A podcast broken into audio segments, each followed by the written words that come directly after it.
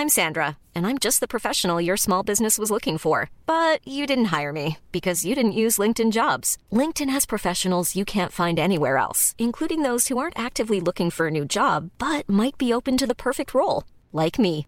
In a given month, over 70% of LinkedIn users don't visit other leading job sites. So if you're not looking on LinkedIn, you'll miss out on great candidates like Sandra. Start hiring professionals like a professional. Post your free job on linkedin.com/people today. Shout out to all the youngest, man. I got a dream. It's a vision out there. Go take it. Go chase that dream. Swag. People are always saying about the talk, and I talk, and I talk, and I talk, but guess fucking what? I back it up! I back it up! Bonjour à toutes et à tous, bienvenue au podcast La Sueur avec Rust. Salut Guillaume, salut tout le monde. S- salut la compagnie. Pour reprendre les, les fameux mots de nous sommes Cocorico, nous sommes champions du monde, mais victoire, belle victoire de l'équipe de France contre la Croatie, n'est-ce pas? Certes, certes, certes. Bah, début de match compliqué, mais bon, on va pas. on on va, on va, on va pas épiloguer là-dessus. Ce qui nous intéresse aujourd'hui, c'est l'UFC Boys, Boys to Men, Boys Band, UFC Boys dans, au fin fond des States pour le retour de Junior Dos Santos qui affrontait le dangereux Ivanov.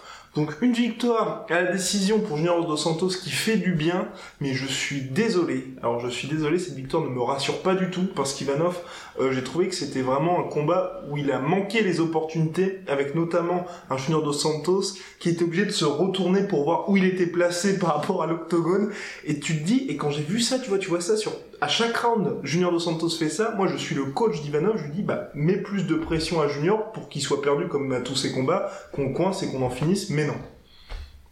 En fait, c'est ça, et en, plus, euh, c'est frustrant parce que il a implémenté des nouveaux trucs. euh, maintenant, il fait par exemple des super mouvements de tête à la fin de chaque euh, combinaison en anglais. Il est, il met, maintenant, il met plus de kicks, même des, des, des roundhouse, des trucs comme ça, et pas seulement des spinning back kicks de temps en temps.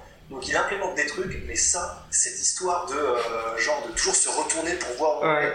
et même contre la cage, il a encore refait. Ou en gros, euh, quand le mec commence à, à Ivanov en question commence à mettre des combinaisons, et ben en fait il, il regarde autre part, Ouais. il, il part comme ça et c'est juste bizarre. Euh, c'est, il s'est pas fait avoir cette fois-ci parce que Ivanov était pas assez rapide et ça. euh, pas la pression comme il aurait probablement fallu. Mais euh, en fait, je crois qu'il faut, faire son deuil de ça avec Junior Dos Santos, c'est qu'on aura tout le temps, tout le temps ça en fait. On sera, on sera plus jamais, je pense, serein parce que si maintenant il n'enlève pas ce genre de choses de, son, de sa palette de skills, bah, ce sera à vie quoi. Terrible. Et je suis d'accord, c'est pas rassurant. C'est pas rassurant, d'autant que voilà, Junior Dos Santos, on en parle après chacun de ses combats. Il n'arrive pas à gommer ce véritable défaut qui pourrait vraisemblablement être travaillé. Là, il l'emporte certes par décision unanime, mais ça ne rassure pas du tout. Et je pense que ce combat-là, c'est plutôt une, une épine dans le pied en plus de l'UFC. Parce que niveau matchmaking, là, t'es bien mal barré. hein, parce que Junior Dos Santos a quand même call-out poliment Stipe Miocic après le combat. Moi, je ne veux pas voir ça pour euh, Junior ni pour Bento. Bah non, bah ça c'est vraiment un match-up qui aurait pas de sens parce que certes, euh, comment dire, Junior Dos Santos c'est un peu dans les limbes, il avait perdu contre d'ailleurs Stipe son dernier combat, Stipe, et là il est sur une pente ascendante, il revient un petit peu. Stipe Miocic, bon bah on sait ce qui s'est passé sur son dernier combat. C'est des combats qui théoriquement pourraient se faire, euh, un gagnant qui était euh, un mec qui était au sommet qui descend contre un mec qui remonte. Mais là, on a déjà vu ce combat deux fois. Euh, je sais pas si les fans ont vraiment envie de le revoir. Ouais. Parce que très, très franchement, vu ce qu'on a vu des défauts récurrents de Junior Dos Santos, à moins que cette défaite par, et c'est possible hein, d'un autre côté, à moins que cette défaite par KO de Miocic ait complètement changé l'homme et le Ouais. combattant, il y a quand même peu de chance si on fait une rebelote que ce soit la même chose qu'avant, quoi. Parce que Junior Dos Santos, il n'a pas non plus regagné la confiance d'antan, et c'est impossible. Donc, euh, je pense qu'on aura une redite du, du- du deuxième combat, et ça, ça me plaît pas plus que ça. Il a aussi dit, d'ailleurs, Junior Dos Santos, qu'il serait pas opposé à un quatrième combat contre Ken Velasquez. Mais là, pff, Non, pense à ta vie, pense à ta femme, pense à ton fils, Junior. C'est mauvais pour toi. Et donc, on va poursuivre avec cet événement UFC, hein, qui était vraiment euh, un événement UFC comme l'UFC aime les faire, à savoir euh, véritablement occuper l'année, occuper le calendrier, comme celui qui arrive la semaine prochaine à Hambourg, entre eux, avec un, énorme Anthony Smith contre Shogun Roi, pour vous faire une idée, hein, et en event Corey Anderson contre Glover Teixeira, mais bref, on en reparlera éventuellement. En Common Event, il y avait donc le retour de Sage Northcutt contre Zach Otto. Donc une nouvelle fois, Sage Northcutt, belle victoire pour son retour hein, chez les welterweight, parti KO. Euh, autoritaire, j'ai trouvé. Mais bon, le, problème avec Sage Northcutt, on le dit à chacun de ses combats à chaque fois, c'est s'agirait quand même un, petit peu de step up au niveau du niveau des adversaires. Et le problème, c'est que je pense que là, l'UFC va se dire, ok, on peut peut-être faire ça, jusqu'à ce qu'ils mettent effectivement un adversaire un, peu plus solide et que Sage Northcutt perde. Voilà. C'est vrai. Alors après, on peut voir ça des deux côtés parce que Zach Otto, quand même, c'est un bon vétéran. Ouais. je crois qu'il a que 31 ans, mais c'est quand même un gros vétéran de l'UFC. Il a un bon niveau. Il, a, il a vraiment affronté des gros noms euh, à l'UFC. Il a, enfin, pas connu des fans mainstream, mais en tout cas, ça fait un peu, un peu, comment dire, prétentieux, mais, oh, mais oh. c'est un gars qui est euh, connu en tout cas dans le milieu et euh, il a un ratio qui est positif à l'UFC. Il est très bon partout et particulièrement au sol. On l'a vu d'ailleurs contre Serge Scott. Donc en réalité, c'était quand même un premier vrai gros test contre un, un vrai taulier à l'UFC. Et euh, alors, il s'en est bien sorti parce qu'il a gagné par KO et quand les phases euh, étaient debout, franchement, ça fait plaisir. Bah, alors, du coup, il faut, faut, aussi quand même rappeler que Sage Northcutt, à la base, c'est un mec, il est entre les lightweight et les, weight, les welterweight, il a fait plusieurs combats dans les deux catégories, mais là, il a récemment dit que maintenant il voulait vraiment rester en welterweight, c'est là où il se sentait le mieux, il a plus envie de, de dépérir son corps et cramer un peu euh, les réserves avant même de commencer le combat en se desséchant et en, s'éclatant, en se déshydratant. Et la différence, elle est quand même là, c'est que là, maintenant qu'il est dans l'optique de rester en welterweight, franchement, euh, il a une présence dans la cage qui est vraiment impressionnante. Et quand il est, quand le combat se passe debout, franchement, il est vraiment, vraiment, vraiment au point, rapide, puissant, technique, et, ça prend toute son ampleur maintenant qu'il est à l'aise physiquement dans cette catégorie. Et euh, alors le problème c'est que du coup quand même le premier round et partie du deuxième il s'est fait mettre au sol et dominer et vraiment dominer. Oui, vraiment dominé, oui. Il n'était pas dangereux. Il défendait, il défendait, il défendait, mais il n'était jamais dangereux. À part quelques kicks euh, venus du sol, un peu comme Moussassi contre Jacare, qui ont fait leur effet d'ailleurs. Mais à part ça, voilà, il a survécu jusqu'à revenir se mettre debout. Et là, par contre, c'était un récital. Mais Zakoto qui est, un, vétéran, donc à voir. Je suis, je suis d'accord, en fait, euh, ça me fait un peu peur si jamais l'UFC commence à prendre la confiance et mettre un vrai step-up en welterweight et à le mettre contre un, top 15, parce que là, euh, on pourrait avoir un, un, brusque retour à la réalité. Mais en tout cas, il a des armes. C'est ça qui est cool, c'est que on voit que il est un peu juste peut-être au sol et dans les transitions, euh, mais quand c'est debout, il peut faire très mal. Donc on a quand même affaire à un spécialiste. Donc il a encore le temps de travailler, il est encore super jeune. Donc voilà, à voir. À voir, mais bon, c'est déjà bien. Affaire à suivre, et puis en tout cas, voilà, ce qui est quand même positif pour cette Scott, c'est la stabilité, parce que là, voilà, maintenant il s'entend avec Team Alpha Male, il revient pour de bon, on l'espère, chez les welterweight. Donc normalement, l'avenir ne peut qu'être un positif. Et coéquipier de Sage Scott qui faisait son retour après plus de deux ans loin de la cage, qui restait sur une défaite par KO assez monstrueux contre Francis Edgar, Chad Mendes était de retour. Là aussi, un expéditif qui s'impose contre Joe en un seul round. C'était plus ou moins une victime expiatoire pour notre cher euh, Chad Mendes, qui fait le job et qui va faire, je l'espère, beaucoup de bien à la catégorie featherweight parce qu'on en parle. C'est vrai que avant qu'il revienne, là, ça commençait à être le désert.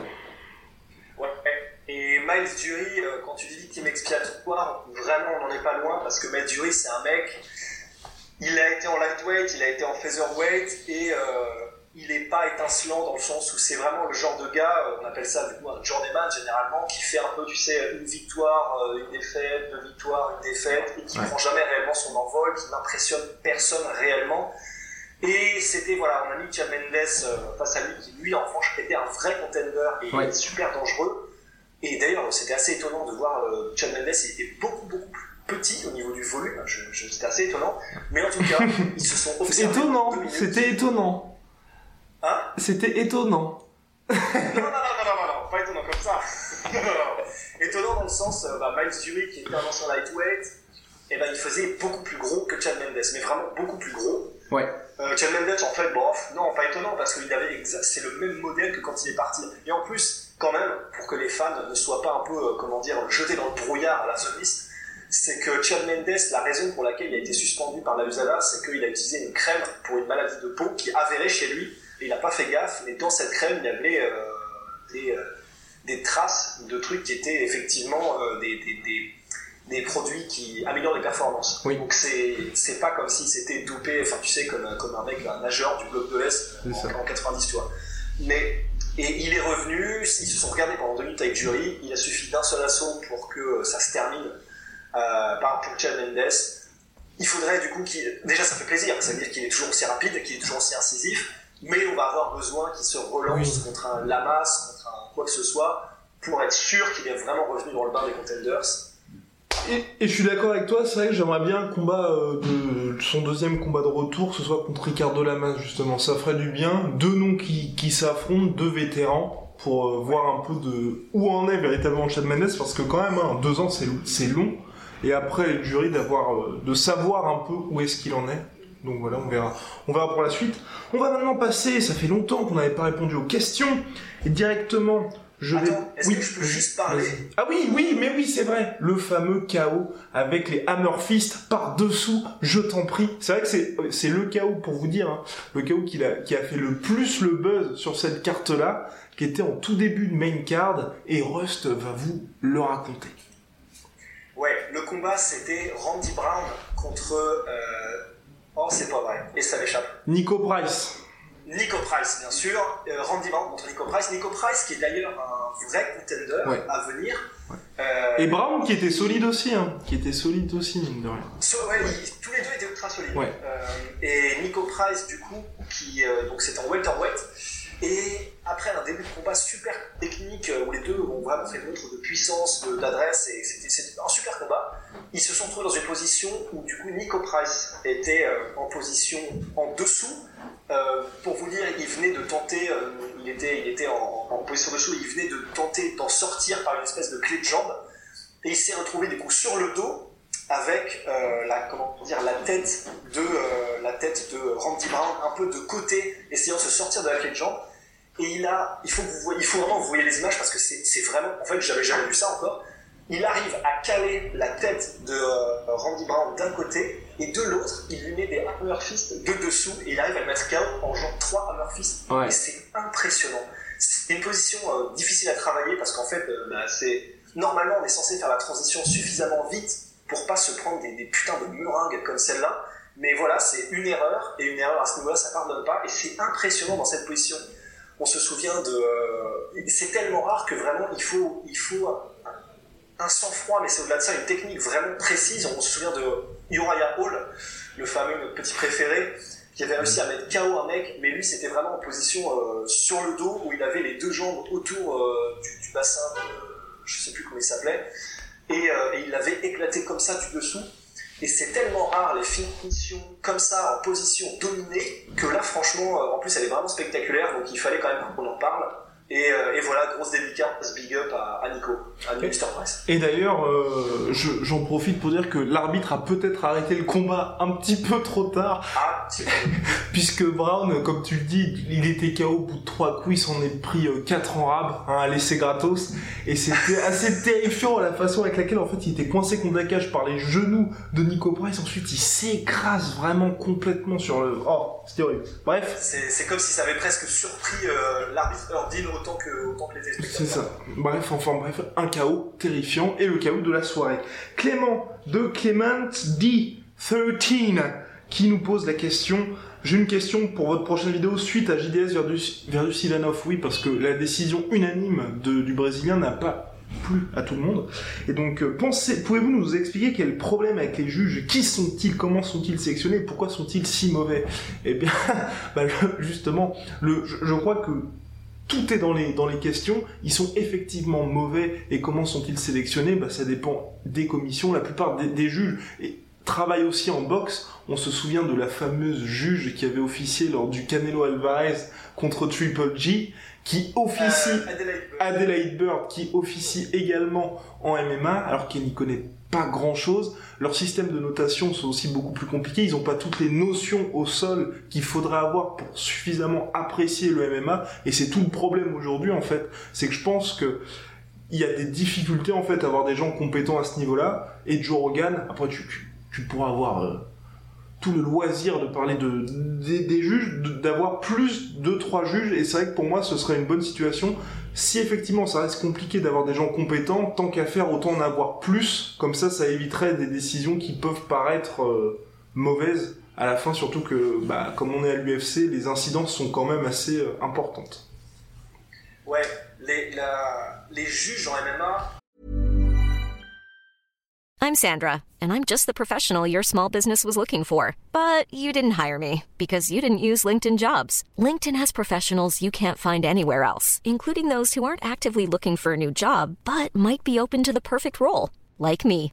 In a given month, over 70% of LinkedIn users don't visit other leading job sites. So if you're not looking on LinkedIn, you'll miss out on great candidates like Sandra. Start hiring professionals like a professional. Post your free job on linkedin.com/people today. C'est vrai que ça fait un peu, euh, ça fait un peu chier, mais la plupart ne savent pas vraiment de quoi ils parlent, euh, parce que soit ils viennent de boxe, soit ils viennent d'autres sports, et ils sont affiliés au MMA par, par les commissions sportives des différents États, et c'est même tellement, euh, c'est tellement parfois des cas extrêmes que euh, un arbitre qui est très reconnu, Big John McCarthy, qui est une légende du game du Ouais. MMA, il y a même des moments où il disait, notamment et texto, qu'il était à côté de la cage pour certains combats, et qu'à des moments, il y a certains des juges qui se retournaient vers lui pour lui demander, mais euh, en fait, il est en train de faire quoi là en fait au sol? C'est vraiment à ce point-là. Donc on a des juges qui ne savent même pas exactement ce qui se passe dans la cage. À partir de là, euh, voilà, sans avoir fait Saint-Cyr, euh, on comprend bien que du coup, juger un combat aussi complexe avec autant de variables et de facteurs qu'un combat de MMA, si on pas, si on si on n'a jamais touché à un seul des sports qui sont présentés, si ce n'est tous, eh ben, eh ben, ça, ça relève des douze travaux d'Astérix. Enfin, c'est- vraiment compliqué. Et c'est pour ça qu'on a des, des- effectivement des décisions, des décisions qui sont très souvent pourries. D'ailleurs, maintenant, en fait, il y a une citation à MMA qui, sait, euh, qui dit surtout ne le laissez pas entre les mains des juges. Voilà. C'est bon pour ça, parce que sinon, en fait, c'est vraiment, tu sais, c'est la loterie sur France 2, tu sais jamais par où ça va partir.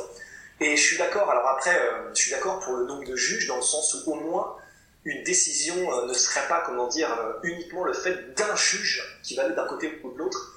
Euh, mais d'un autre côté, euh, si les cinq sont incompétents comme ils le sont aujourd'hui, Ah oui. ça va toujours faire des trucs complètement foireux.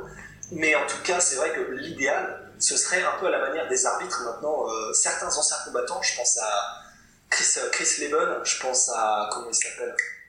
J'ai oublié son nom. euh, un gars qui s'est fait éclater par Arlovski, qui euh, commence à devenir arbitre. Donc on a vraiment des professionnels qui sont en train d'entrer dans, dans les professions externes et, et- et pas seulement en tant que combattants ou entraîneurs. Et si c'est le cas pour les juges dans les années à venir, alors à ce moment-là, et si le système est aussi refondu, le système de notation, parce qu'en ce moment il est encore un petit peu calqué sur celui de la boxe, c'est en train de changer, mais petit à petit. Et donc euh, voilà, dans les années à venir, je, je suis quand même assez confiant vu la façon dont ça bouge. Mais pour l'instant, c'est clair que les systèmes de notation sont laissés aux mains d'incompétents notoires pour la majorité. Donc euh, voilà, faut pas, faut, pas s'attendre à des analyses de la NASA. À, des merveilles, et oui, et c'est, tout le problème qu'il y a aujourd'hui avec le MMA. Et c'est vrai que le sport est encore jeune, et n'oublions pas aussi, c'est, peut-être ça aussi toute la difficulté, c'est comme l'UFC, une entreprise mondiale, je pense que c'est aussi beaucoup plus compliqué, tu vois, de trouver des juges compétents dans l'Idaho plutôt que quand tu vas à New York ou à Las Vegas. Las Vegas, c'est parfait parce que c'est un peu la ville des sports de combat. Quand ils se retrouvent à Chalon-sur-Saône, on n'en est pas encore là, mais peut-être bientôt, c'est compliqué d'avoir ne serait-ce que je pense trois mecs compétents et qui savent de quoi ils parlent et surtout qui sont incorruptibles. Parce que c'est peut-être ça aussi moi où j'aurais un petit problème avec les anciens combattants tu vois. C'est euh, bah tu mets un Anderson Silva je pense que s'il y a un Jacare Kelvin Gastelum tous les jours il, met Jacare à gagner tu vois Ouais, il y a grave moyen. Et puis en plus de ça, euh, même sans être ancien combattant, tu vois, par exemple, Adelaide Byrne, là, la fameuse euh, Ouais. qui avait jugé plein de combats de MMA, et vraiment, quand elle a jugé, c'était dégueulasse comme décision, et elle a fait des combats de boxe, Ouais. elle, soit c'est de l'incompétence au plus haut niveau, mais au point où même quelqu'un qui s'y connaît pas en sport de combat, normalement, ne, fait, ne, ne donne pas les, les- comment dire, les décisions qu'elle a données, soit elle est stipendiée, et dans ce cas-là, euh, on est à Vegas, on sait ce que c'est que Vegas, on a tous vu Casino de, de Scorsese oui Scorsese Scorsese. Et euh, donc voilà, on sait pas trop où on en est, on sait que, euh, on sait que comment dire, les frères Fertitta étaient vraiment des pontes dans le game à Las Vegas. J'en dis pas plus, mais euh, voilà. Donc, euh, On va- on va avoir des ça- problèmes. Non, je, ouais, je parce que quand ils ont fait tellement bien à l'UFC que là je m'en prends gratos à eux, mais pour aucune raison, alors qu'il n'y a aucune euh, raison de penser qu'ils sont Voilà. quoi que ce soit. Mais vous voyez un peu c'est tombé à Vegas, et, et il se passe pas que des trucs clés à Vegas. Oh putain. Oh, putain. Bon bah la vidéo va bientôt être supprimée, donc profitez-en pour la regarder. question d'Union Game qui nous avait posé la question le 12... Autant pour moi qui nous avait posé la question le 26 juin dernier, donc c'était avant les événements tragiques de l'UFC 226. Salut les gars, vous pouvez parler de la carrière exemplaire d'Eddie Alvarez, de son style, son mental et toutes les guerres qu'il a traversées au cours de sa carrière. PS, Francis Ngannou versus John Jones. Ça donnerait quoi? Oh Bon bah... Bouh Bon, on va d'abord commencer sur notre cher Eddie Alvarez, qui revient très bientôt à l'UFC Calgary contre notre ami Dustin Poirier, un combat hyper intéressant puisque selon toute vraisemblance, hein, le vainqueur devrait avoir le title shot après le Khabib, euh, Conor McGregor ou euh, le combat de superstar. Donc oui, Eddie Alvarez, malgré les guerres, toujours présent, et je suis très content d'ailleurs pour Eddie Alvarez, c'est parce qu'il a très bien rebondi après l'humiliation totale vécue lors de l'UFC 205, où il s'était fait euh, dominer de la tête et des épaules, et surtout mentalement, contre Conor McGregor. Il avait, il avait rien pu faire et on sait tous ce qui s'est passé, euh, le fiasco que ça a été pour Alvarez contre Ouais. McGregor. Mais Eddie Alvarez, c'est un mec qui a rejoint l'UFC sur le tard. Clairement. C'était à la base une des stars du Bellator, Ouais. l'organisation, euh, l'organisation concurrente. Et euh, visiblement, du coup, euh, la personne, Union Jack, qui U- était- U- U- Union Game Ah merde, oui. Pardon. Visiblement, du coup, un connaisseur, parce que.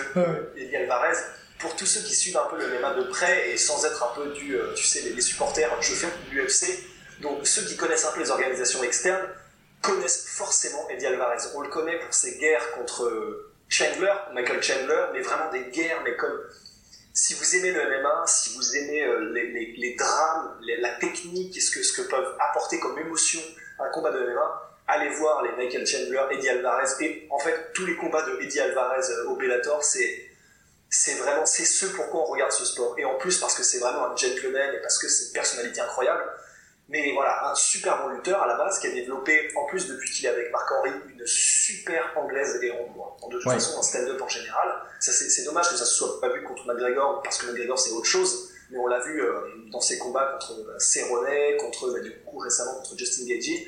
Et c'est un gars qui est super propre, qui est bon partout, et qui euh, d'ailleurs n'a pas été champion lightweight pour rien en dévastant euh, Rafael Dos Anjos, Ça. qui non plus n'est pas n'importe qui. Oui, tout à fait. Donc euh, Alvarez, c'est vraiment un gars respectable dans tous les sens du terme, parce que c'est un guerrier, parce que c'est un mec qui, qui, qui fait jamais d'excuses, c'est un mec qui, qui est compliqué à, à exploser euh, physiquement ou mentalement, parce qu'il a vraiment... Il a, il a vécu des guerres, il est à l'épreuve des balles, et, et il est super, super talentueux. Et donc euh, là, le combat contre Dustin Poirier, franchement, ça va être mais vraiment sublime. Ça peut pas ne pas être Oh, sublime. oui, ça va être super. techniquement, Ouais. tellement ils ont un style qui ne déçoit jamais, C'est ça. pour autant être des. Et c'est vrai, et c'est là que je te rejoins, c'est vrai qu'Eddie Alvarez, au-delà justement de son style king de l'underground et tout ça, bah c'est vrai qu'il ne déçoit jamais. Et ça, c'est vraiment la force d'Eddie Alvarez, c'est que, enfin, il a déçu, enfin, uniquement contre Conor McGregor, mais sinon son style, le gars va, enfin, se donnera jusqu'au bout, jusqu'au chaos. Et le combat contre Dustin Poirier, on est certain, après bon, un peu mauvais maintenant avec nos pronos, mais, mais là on peut quasiment vous assurer l'un des combats de l'année. Ouais, d'un des combats de l'année. Et d'ailleurs, si on peut faire une subtile transition avec Francis Ngannou, euh, Derek, enfin Francis Ngannou tout court d'ailleurs, Ouais. contre John Jones, mais c'est que Francis Ngannou, Derek Lewis, on était tellement persuadés que ça allait être, un- comment dire, euh, que ça allait être Verdun, quoi. Enfin, c'est vraiment euh, que ça allait être un truc de dingue, et, et ça ne l'a pas été. C'est peut-être parce qu'on ne, finalement, on ne connaissait pas assez euh, la personnalité de Francis pour savoir comment est-ce qu'il réagissait à différents combats, à différentes issues, une fois qu'il avait plus autant la confiance, etc. Et tandis que là, ces deux gars, ils ont tellement déjà tout vécu que on- là, on, là on peut, on peut- la main là, je la coupe si jamais on a tort.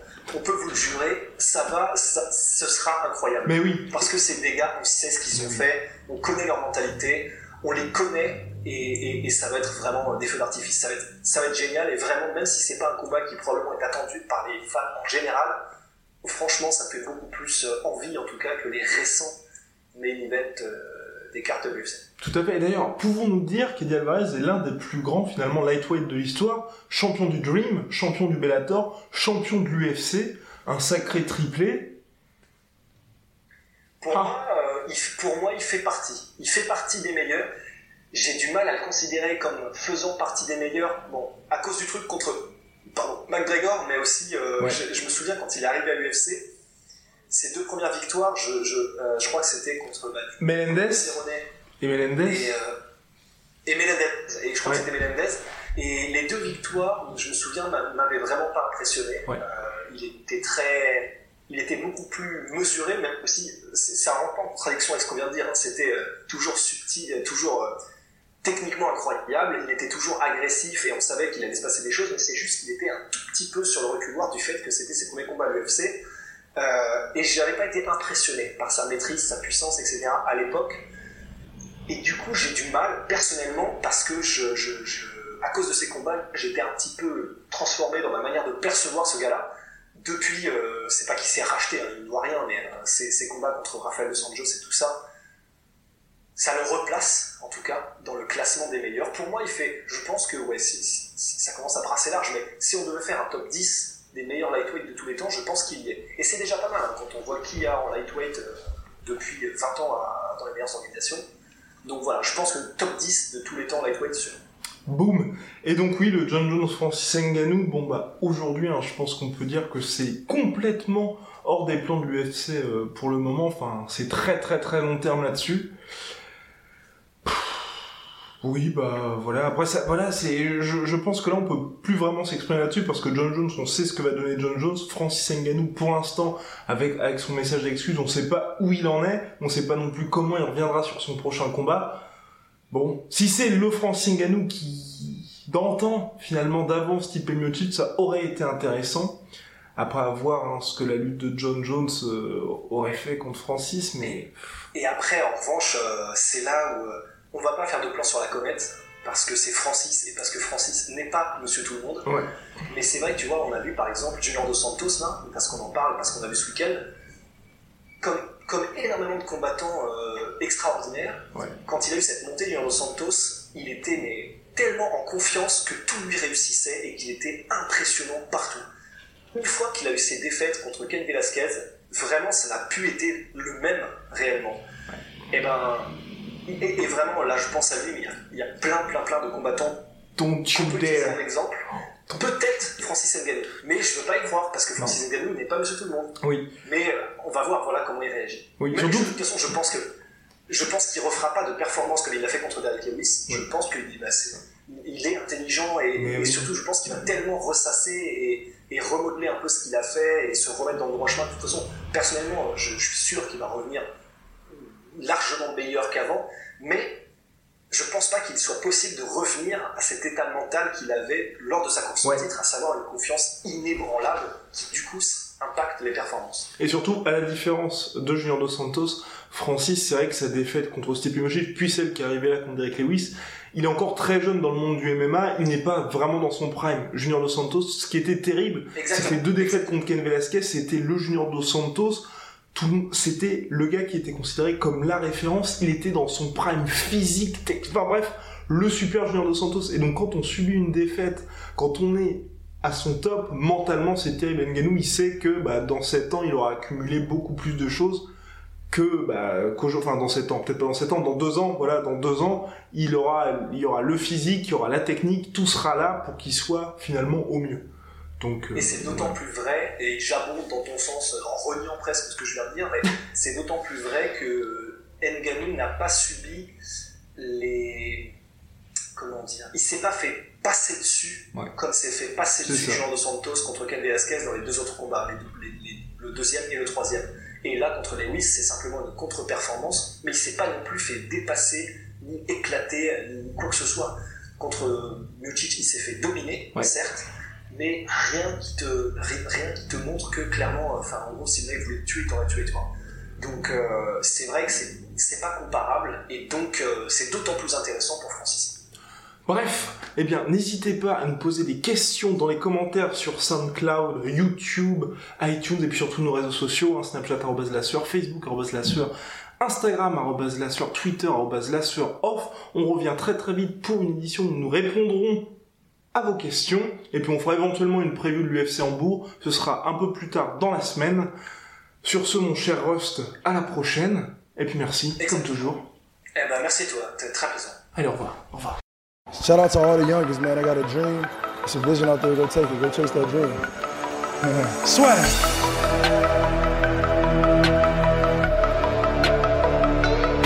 People are always saying about the talk, and I talk, and I talk, and I talk, but guess fucking what? I back it up! I back it up! This is the story of the one. As a maintenance engineer, he hears things differently. To the untrained ear, everything on his shop floor might sound fine, but he can hear gears grinding or a belt slipping. So he steps in to fix the problem at hand before it gets out of hand. And he knows Granger's got the right product he needs to get the job done, which is music to his ears. Call, or just stop by. Granger, for the ones who get it done. Et voilà, c'est la fin de votre épisode du podcast La Sœur. Si ça vous a plu, n'hésitez pas à nous mettre les 5 étoiles sur Apple Podcast ou sur Spotify. Vous pouvez aussi nous laisser un petit commentaire, ça nous aidera beaucoup. Et si vous voulez aller plus loin avec nous, vous tapez La Sueur sur toutes les plateformes ou sur les réseaux sociaux, vous nous trouverez. Et là, vous nous écoutez très certainement en audio. On est aussi en vidéo sur YouTube, mais également sur Snapchat. Là encore, vous tapez la et on sera là. Merci de votre fidélité et à très vite pour de nouvelles aventures.